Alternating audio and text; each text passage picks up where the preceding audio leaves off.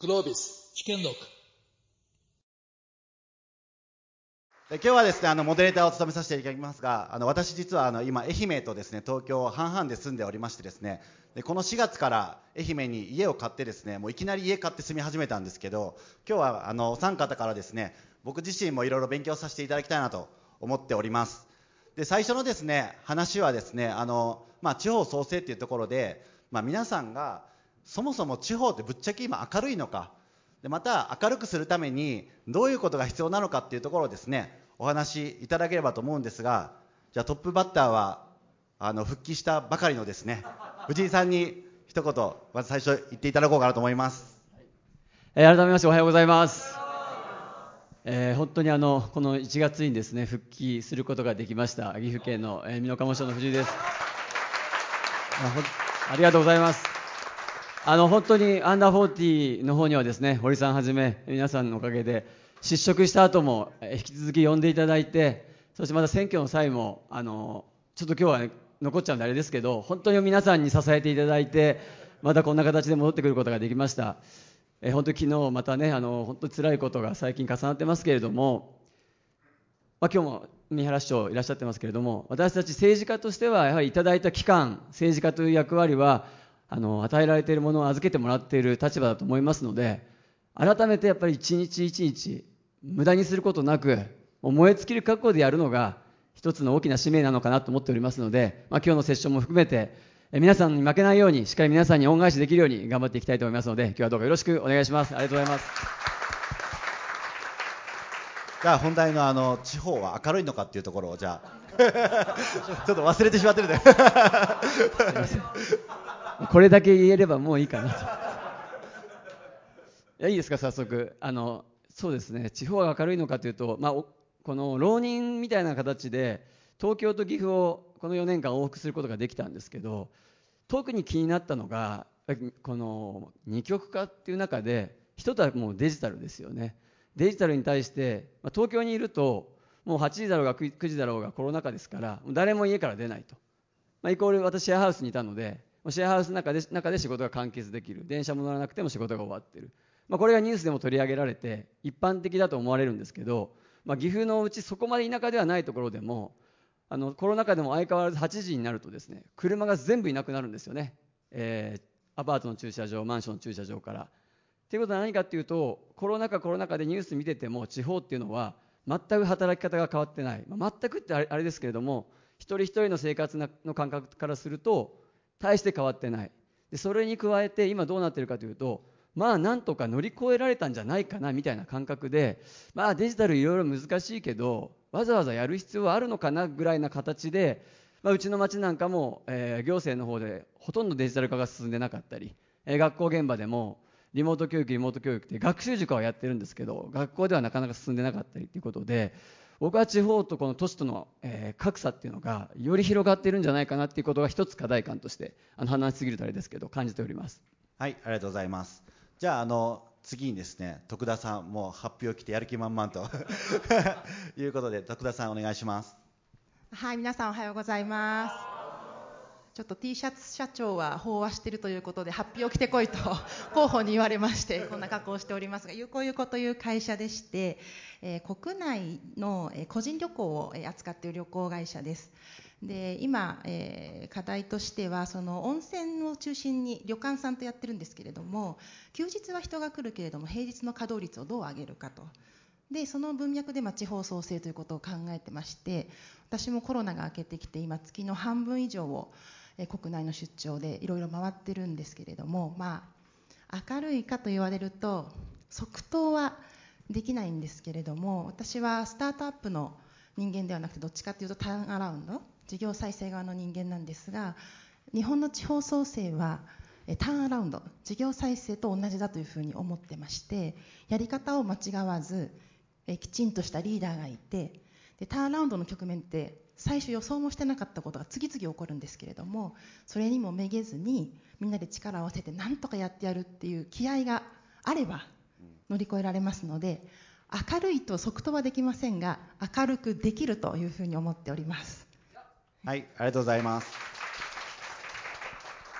では続いて岡田さんお願いします。どうもはじめまして三原市長の岡田です、えー今日ですねあの緑でありまして初めての参加なんですけれどもおついさっきですね、えー到着したばっかりでどんな様子なんかなというのも分からずですね 参加して。でも最初の印象なんか楽しそう と思ってこれは楽しい2日間になるなと思ってですねワクワクしてるんですけれどもあの私はですね2年前に三原市長に就任をいたしましたで、まあ、2年間あの、まあ、必死にですね三原を良くするためにということで一生懸命やってるんですけれども、あのまあ、地方が明るいかどうかということなんですがやりようによっては明るいですね。あの私がですね、あの2年前に市長に選んでいただいた、まあ、35歳で選んでいただいたんですけども、もう三原の人たちは、やっぱ何か変えにゃいけん、何か変えにゃいけんけ、若いやつに託してみようっていうような選択をしてくれたんだと思うんです。そうした市民の意識って、やっぱり地方が明るく変わっていく一つの兆しになるんですよね。私が市長に就任して以降、いろんな団体が若返りました。商工会議所とか、観光協会とか、まちづくり三原とか、いろんなところがね、どんどん刷新されていってんです。だから、三原にと、三原は、そうした一つの選挙というプロセスを得た今では、本当に明るいと私は信じていて、これから絶対面白いことができるというふうに思っていて、今日も絶対面白いつながりができるというふうに期待をしておりますので、どうぞよろしくお願いいたします。ありがとうございます。いややっぱこういう若い市長がいるって素晴らしいですよね。僕はあの松山に今住んでるんですけど、なかなかやっぱこうはならない。それもやっぱ松山って一定経済規模があり、人もいて盛り上がってるので、あのやっぱしがらみがすごい多くて、若い人が全然活躍できないんですよ。まあ、そういう意味で言うと、まさに今からあの特にお二人はですね、あの市長としてやっていくと思うんですけど、その中であのまずやっぱりその一番のセンターピンというか、その改革の中で、もうここから行くんだみたいなことをもし決めてることとかがあれば、別に1個じゃなくてもいいんですけど、もうここをセンターピンにまずは行くっていうことをぜひ教えていただきたいなと思うんですけど、じゃあ、岡田さんからいきましょうか。今ですね、あのしがらみという言葉をあのいただきました。で、地方って、まあ私の三原市においては人口9万人弱、9万人切ってるような自治体なんですけども、それぐらいの町の規模だとですね、いろんなあのコミュニティといいますか、人のつながりが強いんですよ。で、これをしがらみと見るか、あるいはこれをつながりと見れるかというところが大きなポイントだと私は思っていて、で一方であのいろんなこうビジョンさえ共有すればそのつながりっていうのは強力な絆になるんですよね。ですからあのこういうビジョンが共有できるかっていうところがすごくポイントだというふうに思っています。でその中で私はいろんな新しい取り組みを生み出していこうよっていう中で三原の人たちも頑張るんだけれども一方で外からの知恵も入れていこうよっていうこの2つのポイントをすごく大事にしています。であの具体的にですね最近いろいろこう取り組みとして新しい取り組み出てきているのはキャンピングカーのシェアリングサービスがもうあの中国地方で三原が初で生まれてきてるんですね。これも横浜のスタートアップと三原のいろんな事業者が連携することによってできてきているとか、あるいはどんどんスタートアップを創出していこうという思いを私がぶち上げればですね、それに協力してくれる東京の人たちとも出てくる。あの G1 でも少しあのつながりの深いベイシスの吉村さんは三原市出身なんですけれども、そういう思いがあるのであれば協力するよって言ってですね、そういうこう人材育成のためのいろんなメンタリングをしてくれているというところがあるんですね。ですから、ビジョンをしっかり打ち上げた上で、三原の人も頑張るし、外からの知恵も入れていく。これがすごく大事だというふうに思っております。ありがとうございます。なんか地方とスタートアップとかってなんかみんな言うじゃないですか。みんな言うんですけど、あんまうまくいってるとこ僕 聞かない。なんか本当その中でなんかこうどういうことが鍵になってくると思います？まずですね、この地方のこのつながりを生かすっていうことだと思ってるんですよ。あの東京でももちろんいろんなスタートアップできると思うんだけれども、地方だからこそ立ち上がるスタートアップ絶対あると思っていて、そのキャンピングカーのシェアリングのサービスなんてまさにその例だと思ってるんですね。あ面白いね、面白いねって言って、どんどんこうその町の人たちが協力してくるっていう体制になってくると。でそういうような、まあ、あのもちろんいろんな全日本全国いろんなところでスタートアップが生まれてくることが必要なんだけれども、三原には三原の良さの良さを生かした形のスタートアップが生まれうるというふうに思ってるんで、そうしたものがあのこう呼び込んでこれるようにしっかりやっていくことが必要だと思ってます。なるほどありがとうございます。藤井さんはどうですか？あもう本当に岡田市長おっしゃる通りでビジョン共有するっていうことがまずあの第一なんですけど今日あの知事さんいらっしゃってますけど、まあ、知事さんとかもこちらでね大活躍の高島市長とか熊谷知事。大きい自治体は正直全方位で僕は攻めていけるんじゃないかなと。充実したスタッフとか人脈があるので。で我々のような町っておそらくあのベンチャーの皆さんと一緒かは分かりませんけどどこかにターゲット絞ってもうこれでいくっていうエッジ聞かせないことには人も足りないし予算も足りないのでそこがどこを向いているのかを住民の方々とも共有するっていうのが一つですし私は外からの力もさっきのベンチャーの成功するしないも正直サテライトオフィス作ってあれもこれもそれも誰でもいいから来てください補助金つけるんでっていうのがまだまだ残っている中でうちの町はこれでいくっていうことをしっかりと住民に説明できた上で外に発信していく、まあ、これができなければいけないんじゃないかなと今思ってます。例えばじゃあ藤井さん掲げているビジョンってなんかどういうふうに伝えてるんですか？うちの場合はですねあの、まあ、私の思い入れもあるんですけれども、まあ、前に4年やらせてもらった中でやっぱりその、まあ、立地的にも名古屋から近くてそこそこ生活に便利があるというか便がいいので何するかっていう時に私はあの教育の需要が非常に強いなとい。うことを感じてまして、まあ、うちの町もともと坪内翔陽さんとか文学者も輩出しててですね結構その教育熱心な土地柄っていうのもある中で、まあ、とはいえこれから人口をしっかりと確保していく。あとうちはですねあの外国人の方の人口が今9%で全国の市でもトップクラスなんですけれども、まあ、そういった中でやはりあの教育っていうよりも本来には人材育成ですよね。人材育成をなんとか形にしていくというか人材育成こそ、まあ、これから災害があったりインフラ整備がね老朽化の中でお金かかるときに、まあ、正直地方って何のために存在するのか、まあ、今までは食料を確保するとかエネルギーのその資材を確保するっていうのがあったと思うんですけど、まあ、これから私として大事なのは田舎にある歴史と文化を、まあ、体にね染み込ませた人間が東京なり海外なりで戦えるようにうちの町でしっかりと人を育てるってことが大事なんじゃないかっていうところに今センターピン立てて、まあ、そこに立てると正直何でもありになりかねないんで そこをちょっとね切り分けていかないといけないっていうので今いろいろとやってます。ありがとうございます。あの人材育成って本当難しいなと思っててあの僕自身その松山でなんかあのいろんな人からスタートアップを支援したいっていう人がいっぱいいるんですけど IT スタートアップをみんなイメージしてやるんですね。で何に詰まるかっていうとエンジニアがほとんどいないと。その中であの生まれるものも生まれないというのがあるんですけど人材育成ってなんかこういろんなジャンルあるじゃないですかなどこの領域とかどういう人を特に育てたいとかと思ってるんですか？そうです。さっきあの教育ってお話したんですけれどもいろいろ課題感があって最近やりやろうとして取り組み始めているのはそれこそその、え貧困家庭って言われる、えー、まあ、ところですよね。今回もその国からのお金も下りて、えー、生活を維持してください支えていきますよってなってるんですけどそれいつまでもやるわけにはいかないのでそういった家庭に対してどういった、えー、まあ、人材育成というよりも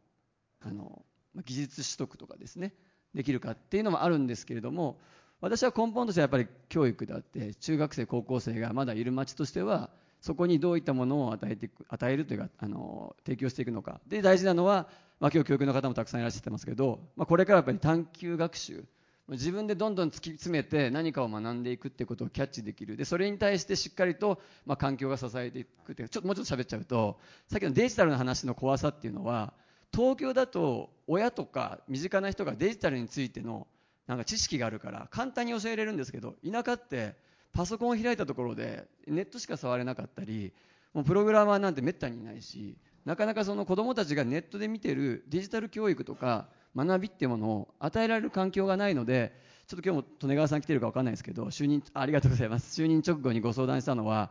若い人たちにそれが当たり前だっていうことをニュースで見てることを環境としても提供できるような場をもうすぐに用意しないと地方っていうのはどんどん差が開いちゃうんじゃないかなと思って今そこに取り組んでいるところはあります。なるほど。ありがとうございます。あの僕としてはですねあのやはり地方で僕が大事だと思っているのは地方に住みながら県外で稼げるスキル、まあ、プログラミングですデザインでもいいです何でもいいんですけどやっぱそういう人を生み出していかないと結構きつそうだなってやっぱすごい感じているのでぜひやってほしいなと個人的には。あともう一つちょっと言い忘れたのがと田舎だからできるやっぱりこの自然の中での生活とかもうじあの人間としての原体験みたいなものがうちの町ならではで獲得できる、まあ、この両面なのかなと思ってます。ありがとうございます。じゃあ徳田さんも徳田さんもあの会社やりながら茨城県のあの、まあ、政策にあの制作中継みたいな形ですかねを作るところにもかあの関わってらっしゃるので、まあ、堀さんの目の前で ぜひ そこら辺もお話しいただければ。はい、えー、堀さんとはあの同じ高校の、えー、と出身でして、えー、茨城県はですねあの7期連続で同じ県知事があのやってらしてであのこの前新しくなって今2期目になられたんですけれども、えー、そこで結構ガラッと、え、変わりまして例えば茨城で国体をちょうどやった時に裏側で e スポーツの初めての国体っていうのをやってみたりですとか結構そのテクノロジーに関してのあの観点も高いと。その中でその茨城県のまあ中継総合計画を23年分立てるっていうのを私2回やったんですけれどもあのもうあの2人の市長がおっしゃってる通りありビジョンをどこに置くかっていうのも非常に大事でそのビジョンをえ県民一人一人にまでどう浸透させていくかということを大事だと思ってるんですね。で、えーと、事業再生の文脈でいうと,、えーと、ビジョンを掲げること非常に大事なんですけれども、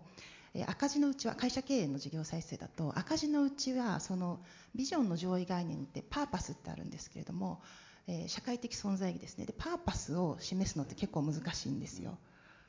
黒字が出して初めてパーパスができると思っていてうちちょっとコロナでかなりあのビハインドになって今期入ってからようやく単月黒字出るようになってきたので今ようやくパーパスを取り組んでるんですけれども、えー、地方はパーパスに非常に近いことを言いやすいと思うんですね。なぜかというと社会的存在意義っていうのはもともと含まれていてパーパスどっちかっていうとビジョンと表裏一体で未来によりこう注力しているものなのですごく言いやすいんですけれどもあまりにも合議制をやりすぎてしまうとあの会社のパーパスでもそうそれから地方のパーパスでもそうなんですよ。大体、えー、仲間とか未来とか幸せっていう行きがちなんですよ。これ会社の大手の企業さん上場企業さんでもそうなんですけれどもそこからもう一歩どうやって踏み込むかっていうのが非常に大事であの手垢のついていないパーパス自分たちなりのパーパスをどう定義できるか。それが非常に大事。それがその地方の特性。強いてはまあ会社で言えば会社の特性になっていくはずなのでポイントは最後はリーダーが最後は決めきる。合議制でやってみんなの意見は吸い上げるんだけどそれでやると手垢のついたものになりがち。なので最後はもうリーダーが決めきるっていうのが大事かなというふうに思ってます。ありがとうございます、まあ、お三方は皆さんビジョンが大事だということをおっしゃっているんですけどただその難しいのが自治体のビジョンをこの中で自分が住んでいた出身の自治体のビジョンを知ってるよって人ってどれぐらいいるかって言ったら多分ほとんどの人が知らないっていうと思うんですよね。でなおかつあの自治体って結構そのトップダウンになりづらい。結構やっぱ皆さんの意見を聞いてって会社やってるとやっぱ分かるのが結局そういうパーパスとかってトップダウンで決めないとどんどんぼやけるじゃないですか。そういう中で、えーと、どうやってそのトップダウンをしっかりやりながらなおかつビジョンを届けるっていうことになんかどういう工夫ができるのか。っていうのはぜひちょっとお伺いしたいんですけどちょっとこれは皆さんっていうよりも誰か喋りたい人に。あじゃあはい、はいあの非常にいい視点だと思ってましてその、まあ、三原な三原で大きくそのビジョンを掲げるということももちろん大事なんだけれども一方でそれを市民の一人一人まで浸透するかっていうと結構難しいところがあるんだと思うんですけどもでも私が今いろいろチャレンジしているのはいろんな分野とか業界の人たちといろんな対話を通じてビジョンを共有するってことをやってます。例えば農業。農業とかだと今すごいこう儲かってるような事業者って結構いっぱいいるんですよとあの地方でね。いや有機ジャスの流れがあってこう23年が勝負だとかっつってねバーッと投資してやろうというようなところがあったりするんですけれどもそうしたところに今見晴らしとしてはいかに農地を集積して儲かる農業を育てていくかっていうところがすごく大事だっていうのはこれ農業事業者と一緒に話をして初めてパーパスそしてビジョンが共有できるっていうことだと思うんですよね。でそういうように市長自らがいろんな分野業界に出ていってきちっと対話の中からビジョンを共有するっていうことを積み重ねていくっていうことがすごく大事だと思っていて、まあ、農業に限らずですよいろんな分野がありますけれどもそうしたことを重ねていくことによって初めて明るいよねっていうか、よしやってみようよねっていうようなところに持っていけるというふうに思ってます。もちろんその中でいろんな課題も出てくるんですね。例えば農業で言ったら担い手がいないよねだなんて話が出てくるんですけどもじゃあその課題もきっちり共有した上でじゃあ担い手どうやって確保していくかっていう話ができていくっていうことになるんで、まあ、あの三原市という大きな町のそのビジョンだけじゃなくそれぞれ分野個別で見た時のあ大丈夫ですかね。はい。ありがとうございますはい。ありがとうでもないですけども、はい、そんなことを思ってます。はい、なるほど。それはやっぱりキーマンをしっかり抑えてそのキーマンからまずは握っていくっていうことなんですかね。そうですね、それがすごく大事だと思ってます。うん、いや難しいですよね、キーマンってなんかこうそういうふうな近い関係をあの例えば会社経営だったらさっきもあの朝朝食の時間にちょっと話してたんですけど普通経営者ってあの社長がついたらまず最初にやるのは役員を決めるじゃないですか役員をアサインしてチームを決めてどういうチームでいくかやると思うんですけどそこを選びづらいじゃないですか自治体の人たちって。なんかそのあんまり近すぎるとなんかあそこなんかズブズブなんじゃないかみたいなことを言われたりとかあると思うんですけどそのあたりって実際やりながらどう感じてるんですか？ど難しいですね。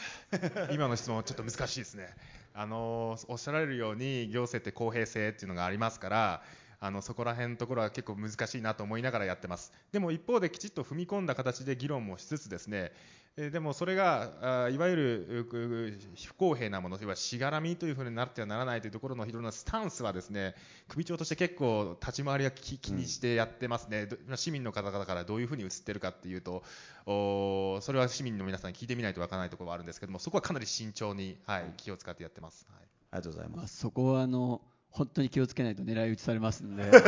となんか、あのー重重さが違うんでだからですね、あのもうでもそ今のお話の通りで、だから透明性をね、もう確保するっていうのはこれやっていかないことには本当にいい話もできなくなってしまうんで、もうおっしゃる通りで、僕も対話重視であるし、さっきのあの徳田さんのお話で、もうあの何でも OK なね、あの合意形成になってしまうと、これはもう町として先ほどのどこにエッジを立てるかっていうことがもう完全にぶれちゃうので、ここは僕としては政治という立場で選ばれた人の責任であり、で先ほどの行政という立場でしっかり対話して共感を得て自分ごとにして同じ景色を見ていくっていうもうこのすごい手間暇がかかるんですけどそう思うとあのうちの町5万7千人なんで対話が可能なのかなと思ってすごくそこに可能性があるんですが10万20万の町になった時にそれをどういうふうにして落とし込んでいくかっていうのはあのまた違うテーマなのかなと思います。わかりました。ありがとうございます。ちょっとじゃあ次のまだいろいろ言いたいことあると思うんですけど次の話としてあの皆さんが参考にしている地域だったりこの地域のこんな政策だったりこういう取り組みもしくはこの地域めちゃ盛り上がってるよねみたいなことがもしあの参考にしているものが、まあ、国内でも国外でもいいんですけどあればぜひ教えていただきたいなと思っています。僕の中ではあの最近あのそれこそやっぱりもともと観光地が強いとかそういう場所以外でだとやはりその地元の経営者がすごい盛り上がってなんか頑張ってるところだったりあの、まあ、それこそ堀さんみたいに、まあ、東京で事業をちゃんと作ってそういう人がもう一回関わりを持って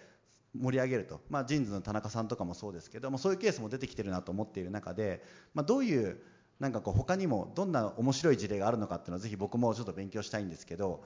ぜひじゃあどなたかからじゃあ徳田さんいきますか。そうですね、えっとまあ、温泉地を中心に話をしてみますと,、えっと日本に温泉って3000箇所あるんですよ。で、えっと旅館が付随してない温泉だけあるような秘みたいなところは合わせるともう2万8000箇所ぐらいあっても本当に温泉大国なんですね。でその中でその温泉という財産アセットをどういうふうに上手に使っているかそれで地方創生につなげてるかっていうのはやっぱりあの成功している温泉地はちゃんとやってます。で、えー今温泉人気ランキングの1位は19年連続どこだと思いますか？惜しい。惜しい。ビップは今3位。あのね草津。草津は19年連続なんですね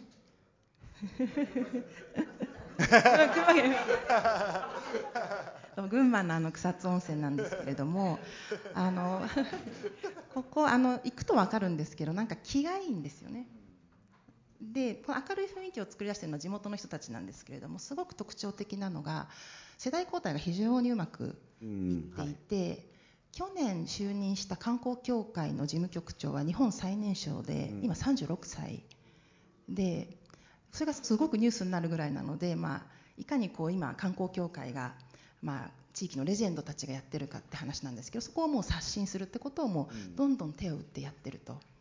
で、えー今年2位を奪還したのが別府が2位だったんです。今年3位で。2位を奪還したのはどこだと思いますか？そろそろ動画出てほしいんですけどそうですよね。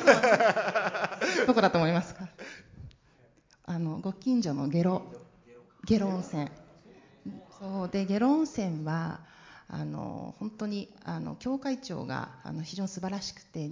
日本にその観光協会 DMO っていうのあるんですけれどもそれは実は300箇所ぐらいあって DMO ってデスティネーションマネジメントマーケティングオーガナイゼーションっていう役の DMO なんですけれどもそこのもうモデルケースになってるんですね。で、えっと、そこもですねあの本当に何て言うんでしょう。データ分析に基づいてマーケティングとマネジメントをするっていうのを徹底してやっています。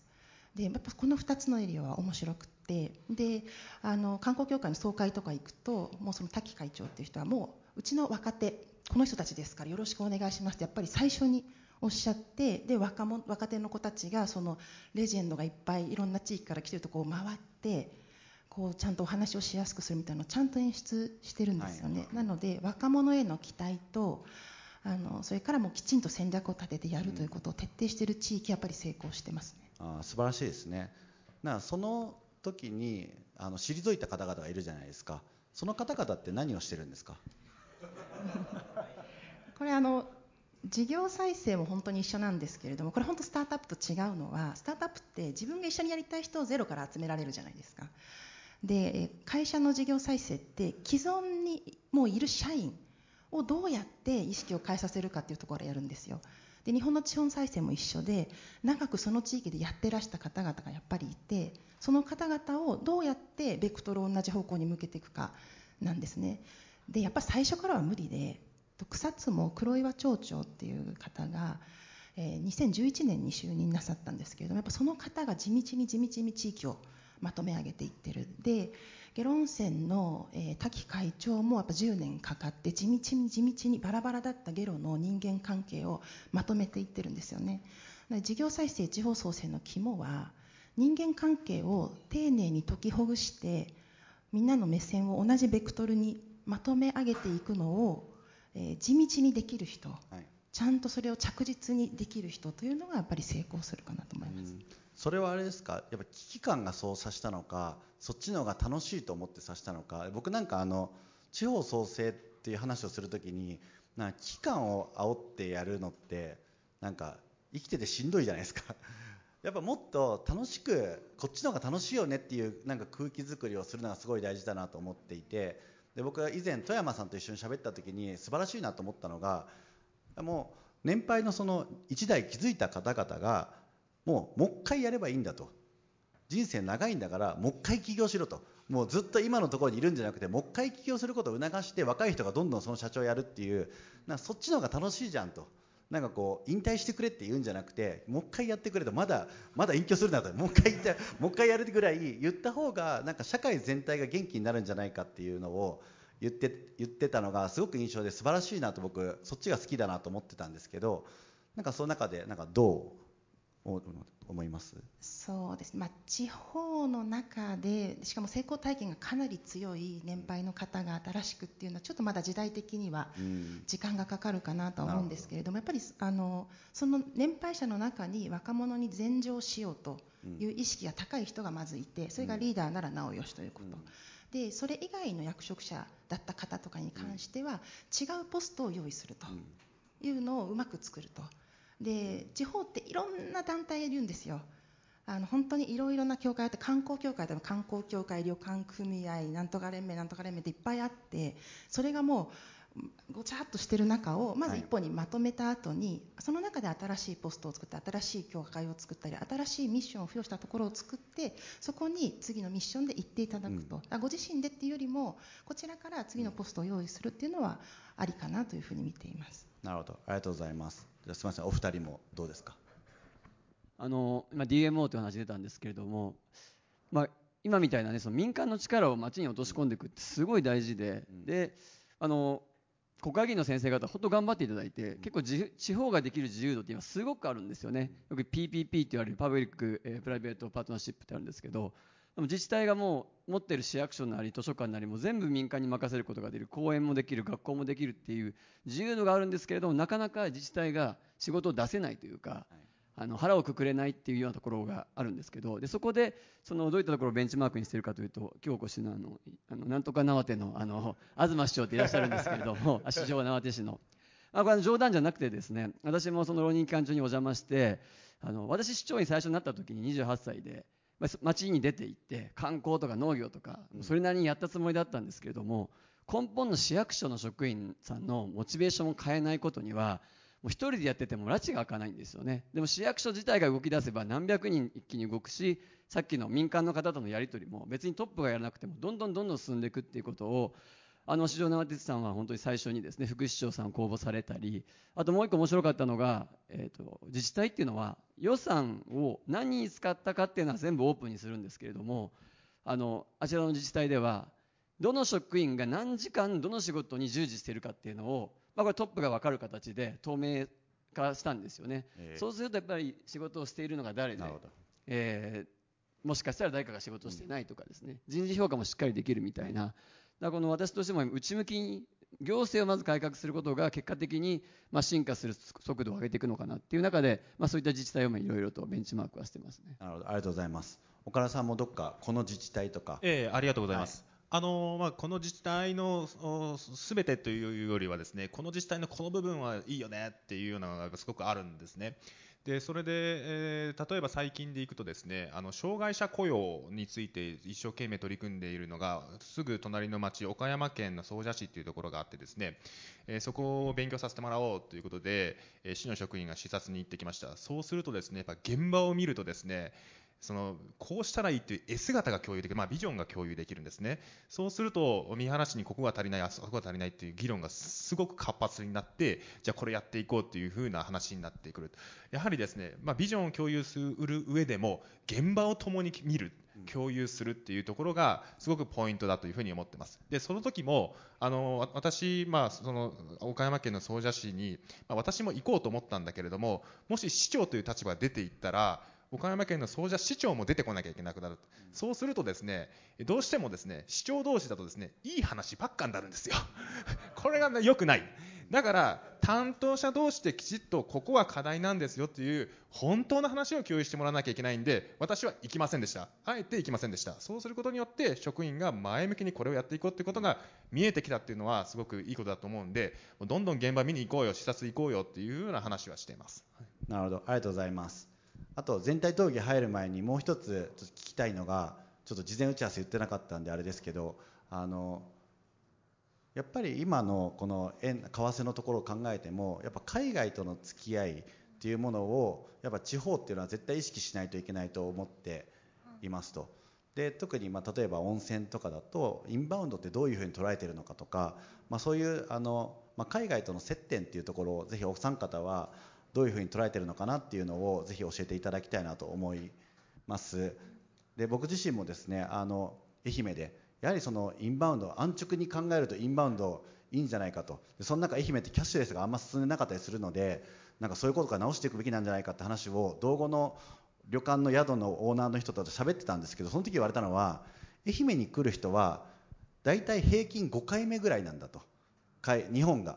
ていうことは何が言いたいかっていうとそんなになんかこう洗練されたものを求めてなくてむしろちょっと不自由ぐらいな方が楽しいんだって言われた時にその視点なかったなと思ってなるほどって思ったんですけどあの、まあ、そういうなんかやっぱその地方ならではのその世界との向き合い方ってあると思っていてその辺りなんかどう考えてるのかぜひ教えていただきたいんですがじゃあ藤井さんから。マイク握っちゃったんですけどちょっとインバウンドはうちはねあのテーマとしてはあるんですけどさっきお話しした人口の今9.4%が外国人なんですよね。でこの1990年の法改正から外国人の方がずっと増えててでブラジル人日系ブラジル人あとフィリピンの方とあと最近ベトナムが増えてるんですけれども、まあ、どちらかというと今後日本のテーマとしてやっぱり移民をどうするかみたいな話はあると思うんですけれども、まあ、今の制度もかなり限界が来ているんじゃないかなという中で30年外国人の方々と付き合ってきてすごく感じるのはその労働力とかなんかその一部の目的だけでやっぱり人と向き合うとそれ以外の当然労働力で来てもらっている方には子供もいるし結婚もするしそれは出産もするし本人の移動したいという意思もあるしそういったことをいろいろ考えていくと当然ながら文化の違いとか価値観の違いがある中で結構なコストがかかるんですよね。そこをやっぱり引き受けた上で労働力だけじゃなくて外国の人が町に来ることでどういうメリットを享受していくかっていうことをやっぱり仕組みとして町が持ってないと。うちの町としては外国人の、人たちを最初は、学校教室別教室なんかで勉強してたんですけどもう、ね、障害者の方も含めて一緒に勉強して、まあ、グローバルが当たり前だと。で私もそうだったんですけれども、え中学校の時に教室にブラジル人の子が3人か4人いたからそういった人と喋ったりするのが全然あの苦じゃなかったというか普通だと思ってたんですけど。とハエがすいませんまあなんでそういったところでこのグローバルさっきあの二極化って中でデジタルの二極化も感じるんですけど私もう一つグローバルに対する二極化もこれは地方がそうだってわけではなくて人によってのグローバルに対する考え方がすごく分かれちゃってすごく理解のある人と全くその見えてないっていう人がいるとかですね。その辺りはやはりこれからのテーマとして僕はその身近に一緒になって生活してお互いの距離感を縮めていくっていうのはすごい大事かなと思ってますけれども、はい、あの美濃加茂ってあのマリオットホテルのあのフェアフィールド？あの道の駅とマリオットが組んであの地方活性するっていうのを多分第1号は美濃加茂だったと思うんですけどあれはどんな感じなんですか？ありがとうございます。あの、まあ、インバウンドを、ね、ターゲットにして、えー美濃加茂市の県の公園の、えー、道の駅の中に今お話しあったホテルを作ったんですけれどもこのホテルは、まあ、特徴が、えー、基本的には宿泊しかできないと。中で飲食ができないのでその街中で飲食であったりとかもう朝ごはんからですねあとはあのお風呂もシャワーしかないので銭湯を使ってくださいとかさっき温泉を使ってくださいっていうようなすごく地域にとってはありがたいホテルなんですけれどもでそこで問題はターゲットがインバウンドなんですよね。そのインバウンドを受け入れるだけのその商店街の土壌があるのか地元の飲食店のあの考え方を持っているのか。だからいろいろその食事のメニューから何からもっと工夫をしていかなければいけないんですけど、まあ、コロナに合わせてちょっといまいちそこが出遅れているのでだからうちの町として先ほどの外国人の方々が多いわけだからその人たちの意見も拾いながらインバウンドというものに対してちょっとあの美濃加茂らしい、えー、提供がねサービス提供ができるんじゃないかっていうのを今ちょっと作り始めているところではあります。でも今まだちょっと人来てないっていうのが あのあまり大きい声で言えないですけれどもまだまだ目標には達してないっていうのは聞いてます、はい、どうですかお二人は、まあ、海外との向き合いっていう意味で言うと。今そのインバウンドの話が出たので言うと、えっと、インバウンド一辺倒にもう傾倒しすぎちゃった地域っていうのは実はコロナでだいぶやられたんですね。で、えっと、本当にあの地方をやるときにあのお客さんとか観光のポートフォリオを組むべきで団体旅行を何割ぐらいで土日と平日分けてで個人旅行何割それを国内どれぐらいで国内の中もシニアなのか平日動けるシニアなのかそれとも休日メインの若者なのかその中でインバウンドを何パーセントうちのエリアは入れるべきなのかっていうところまで設計してそこの目標を達成するためにじゃあうちの町はインバウンドどうしていくべきなのかって多分考えるのがいいんだろうなというふうに見てます。なるほど。ありがとうございます。そういう意味でバランスがいい地域ってどこなんですか？やっぱゲロは上手にやってますね、もう本当にあのそのデータ分析がもう群を抜いていって、ね、もう全国的に DMO はもうゲロを見ろ見ろっていうふうに言ってるのであのやっぱその経営者マインドを持った人がやっぱりしっかりあのデータ分析から地方を見るっていうことを成功している事例ですね。ありがとうございます。岡田さんあります？はい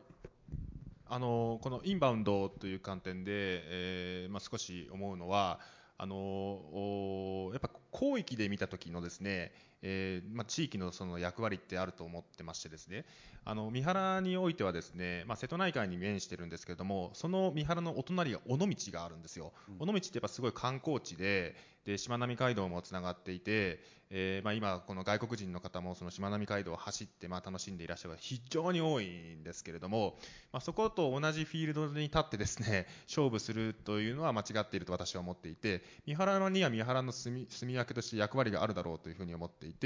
尾道が趣味としてのサイクリングならば三原はスポーツとしての自転車を打ち出していこうというのが最近の戦略です、えーと、三原にはですね、えー、新幹線の駅からあの日本で一番近い港がありましてその港からああの高速船30分で行ける離島があるんですけれどもその離島が1周10キロなんですよ。で信号がないんですね。これは自転車競技をする上でも自転車トレーニングをするでも非常に恵まれた環境なんですよ。ですので、えー、尾道は趣味としてのサイクル三原はその詐欺島を使ったスポーツのトレーニング合宿としての戦略を打ち出していこうというのが、まあ、最近の流れですね。であの広島にはビクトワール広島という自転車のプロロードレースチームもありますからそこと協定締結するような形で今いろいろ進めているんですけれども、まあ、やはりインバウンドといってもやはり広域で見た時のそれの地域の役割があるということとターゲットをどこに置くかというところこれがすごく大事なんだろうというふうに思ってます。なるほど。ありがとうございました。じゃあそろそろですねぜひ皆さんもですね入っていただいて全体討議に行ければと思うんですが何かあの質問がある人あともしくはあのこの中で、えっとまあ、地方に関わっている方すごく多いと思うので自分たちはこう今の話を踏まえてこうやってるよとかそういう話でもいいので、まあ、ぜひ挙手をお願いできればと思います。じゃあ今の3人の方々まとめて話してもらってあのまとめてお答えする形にできればと思います。はいあいいですか？あ大変はお楽しい話ありがとうございました、えー、北川です、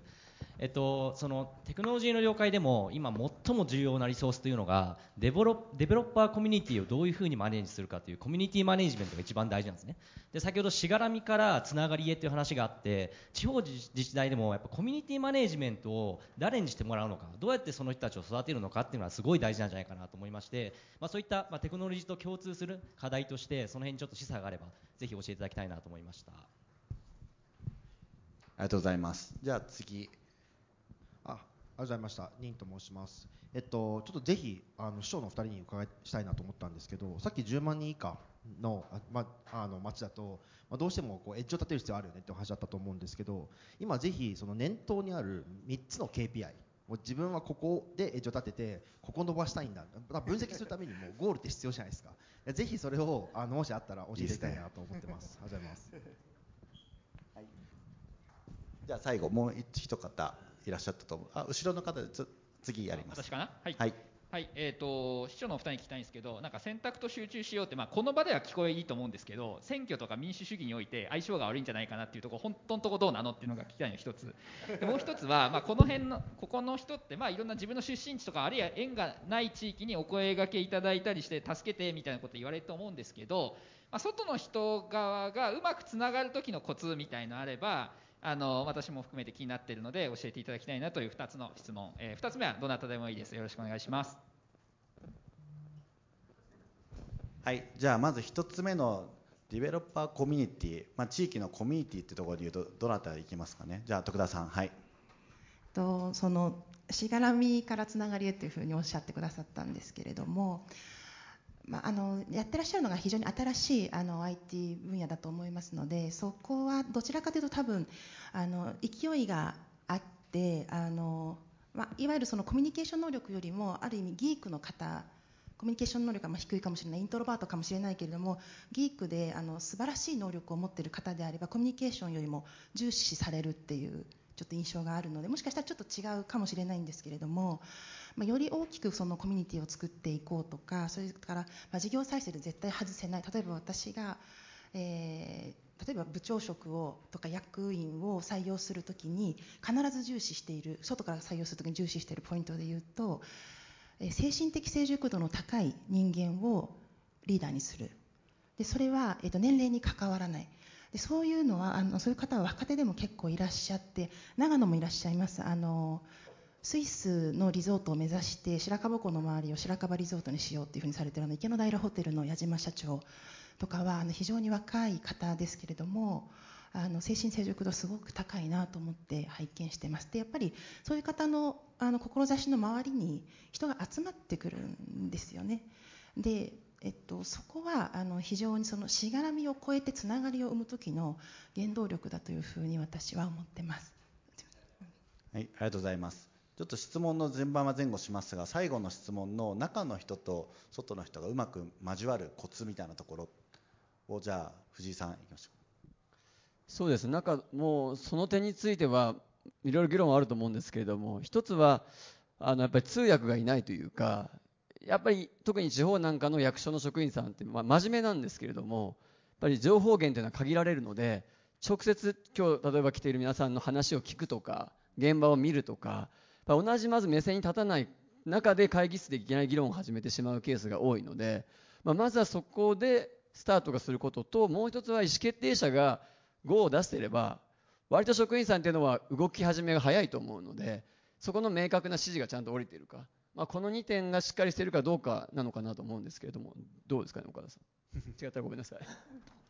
いやおっしゃられる通りだと思ってましてですね。あの行政職員って本当真面目な方が多いんですね。でそれはそれであのすごく素晴らしいことだと思って、えー、いいと思ってるんですけど私が、まあ、見晴らしとしてやろうとしているのは外の方から入ってきた時にはやっぱ民間民間同士でやるっていうのが一番大事だというふうに思っていてあのそういうようなですね外から入ってくる方を受け入れられるような中間支援組織を作りました。でそこをですねあの三原のいわゆるケーブルテレビの人たちに授業を受けていただいてるんですけどそれが何が一番いいかというとケーブルテレビって何十年にもたって三原のいろんな地域のいいものを取材してきたんですし来てるんですよね。そうすると三原のいろんな人たちとのつながりもあるし、えー、信頼関係もあると。いったところそうしたところが一つの受け皿になることによってこれからその外の人と中の人がつながるきっかけにしていきたいというのが、えー、まあ、今のチャレンジです、まあ、今後どういうふうにうまくなっていくかどうしてもですねあの外の方から入ってきてどうしても なんていうかな、まあ、入ってきてちょっとトラブルになるケースなのでいろいろまあるっていうのが 正直なところなんですけども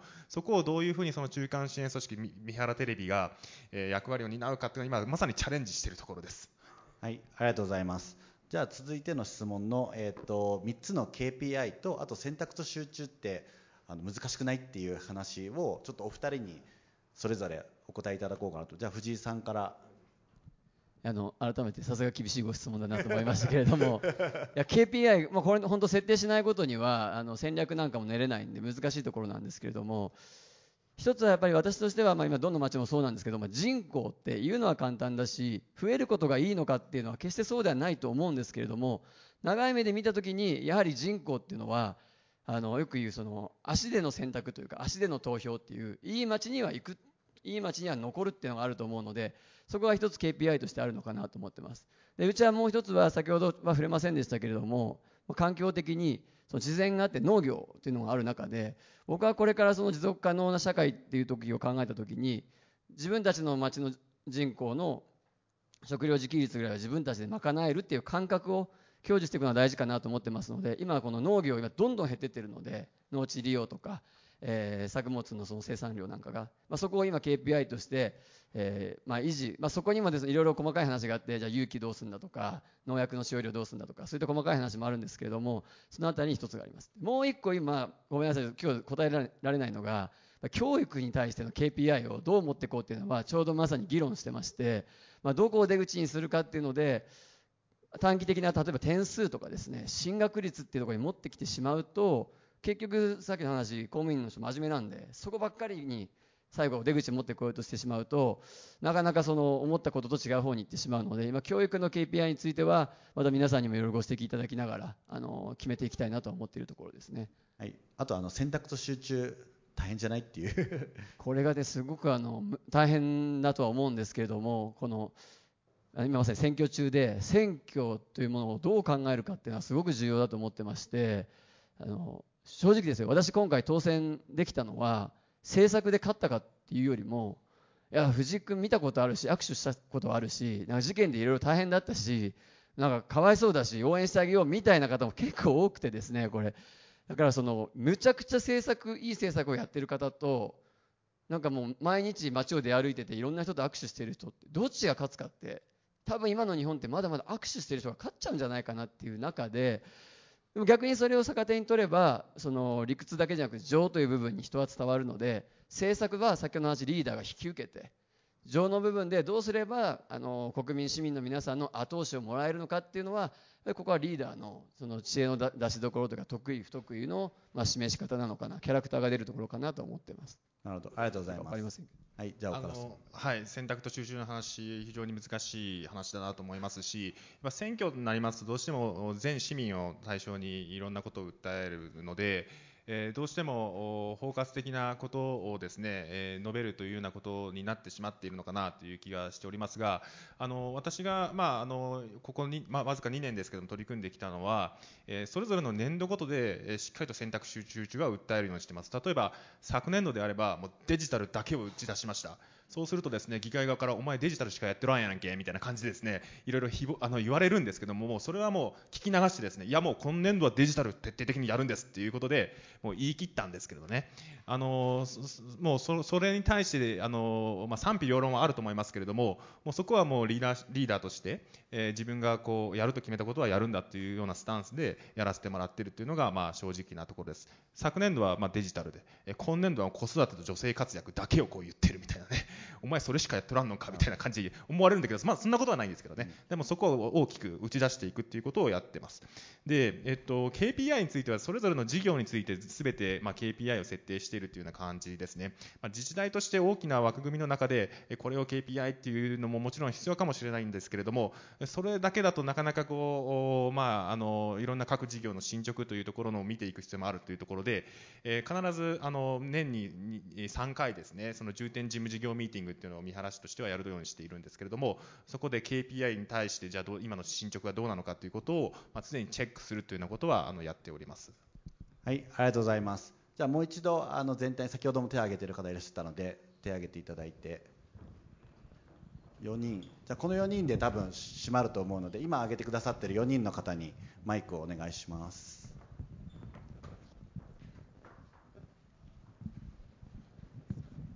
じゃああの左の方から順番に。あのピリカの小島と申します。お話ありがとうございました。あのレジェンドにこう別のポストについてもらうみたいなお話があったと思うんですけども、あの世代交代ってもういろんな組織共通の課題だと思っていて、でもあのレジェンドなかなか難しい方もいらっしゃると思うんですけど、どんなポストにどんなコミュニケーションでついてもらうと収まりよくて、逆にどういうコミュニケーションだと失敗してしまうかぜひ聞きたいんですけどお願いします。これ残ったら嫌なやつですよね。はい、じゃあ次の質問を。はい、三浦さん。はい、あのお話ありがとうございました。えっと Go のクリエイティブディレクターの三浦です。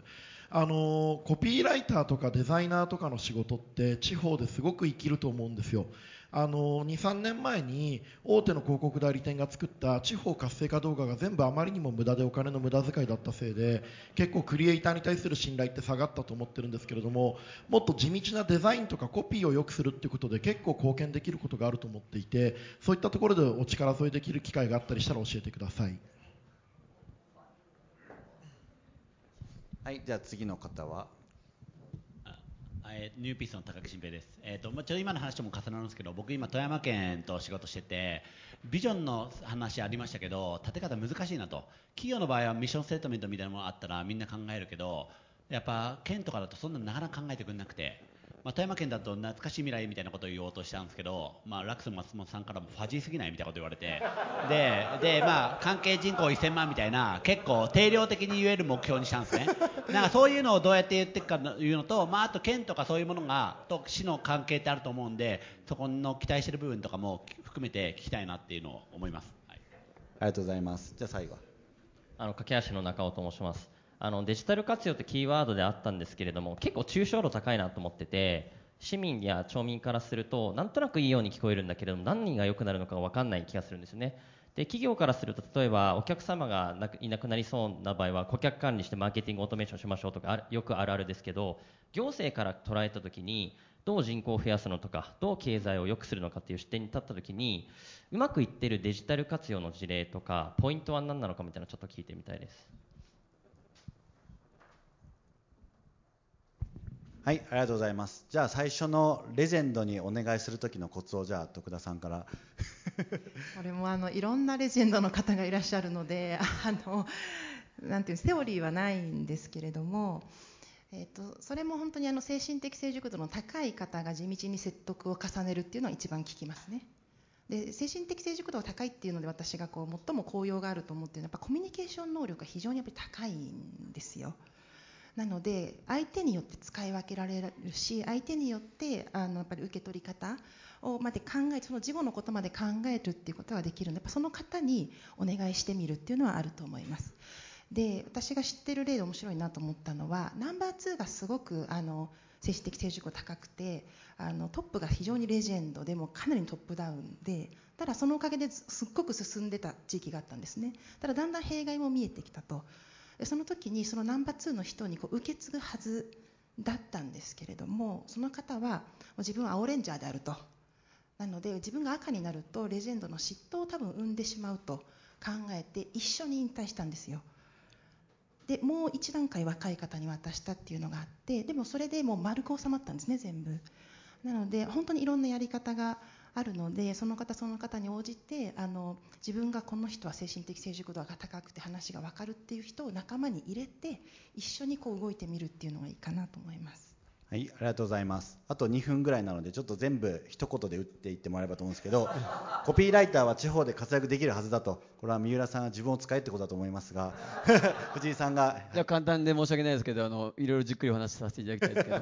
やっぱりあの自治体、特に知りたいところだと、広報戦略持ってないところが多いんですよね。なので発信することだけで責任をあの果たしていると思ってしまっているので、まあ、そうじゃなくて誰に何を届けたいかっていうのを本当は自治体はもっと明確にしないといけないですしそういった自治体も今増えてきてますのでそういう時にトップからの伝言ゲームで現場の職員さんとコピーライターさんが話していると遠回りになってしまうのでトップと直で話をすることができれば、まあ、さっきの富山県の件もそうだと思うんですけれどももっと良くなるのかなと思うのでぜひお願いしたいと思います。でもう一個いいですか。だから県としての関係なんですけど私それすごく重要だと思ってまして復帰して私も今の知事とすごくいい関係いただい築いていただいてるんですけどもう県の方ももう全てはあのまんべんなくやるっていうよりもうちの町はこれがやりたいって言ったことに対してある意味もう全額投資じゃないですけどならそこの町にこれは任せたぐらいでいい関係が築けると県としてもそこがやってるってなるし市としても先ほどのエッジ聞かせた取り組みができるんでそこはやっぱりトップのやり取りっていうのはすごく重要になるのかなとは思ってます。はいありがとうございます。じゃあ最後岡田さんビジョンの立て方のコツとあとデジタルの